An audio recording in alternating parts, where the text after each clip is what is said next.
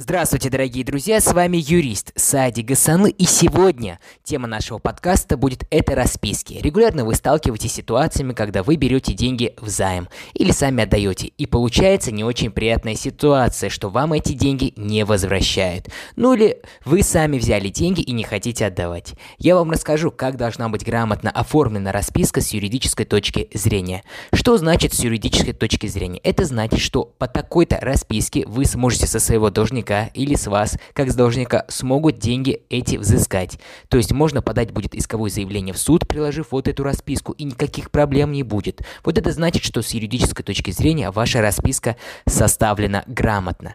Многие думают, что расписка это просто любая бумажка, где просто свободно написано, что я дал тому-то столько-то денег, и этого достаточно. Плюс-минус это так и есть. Но есть много нюансов, которые нужно вам обязательно соблюсти. И эти нюансы, они не просто выдуманы но они изложены именно в Гражданском кодексе Российской Федерации. Давайте пробежимся по всем этим нюансам. Их не так много, всего 7 штук. Первое обязательно должна быть письменная форма. Что значит письменная форма? Многие думают, что письменная форма это когда документ изложен от руки. Нет, друзья. Письменная форма это там, где стоит ваша подпись рукой, либо это усиленная подпись, квалификационная электронная подпись. Но этот момент мы оставим, вряд ли у вас такая есть. То есть вы можете напечатать документ, но при этом подписать вы должны его от руки ручкой, либо это полностью написанное ручкой документ. Соответственно, подписанное точно так же. То есть обязательно письменный документ, устная договоренность не имеет никакой силы в суде.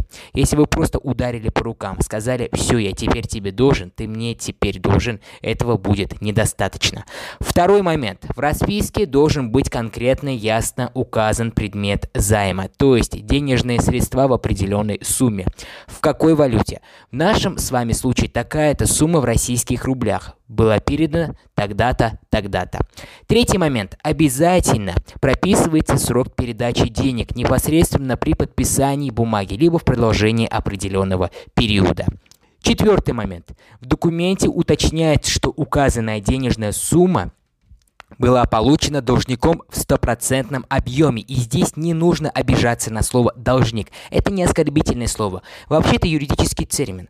То есть, когда вы приходите в магазин покупать продукты, то вы временно становитесь должником, потому что вы должны за них заплатить. Это не оскорбительная форма. Пятый момент. Расписка включает определяющие условия возвращения долга взаимодателя только в полном размере, полностью. То есть вы должны конкретно указать, среди какой валюте вы внесли долг или брали его, какие сроки деньги передавались и в какие сроки деньги должны к вам вернуться.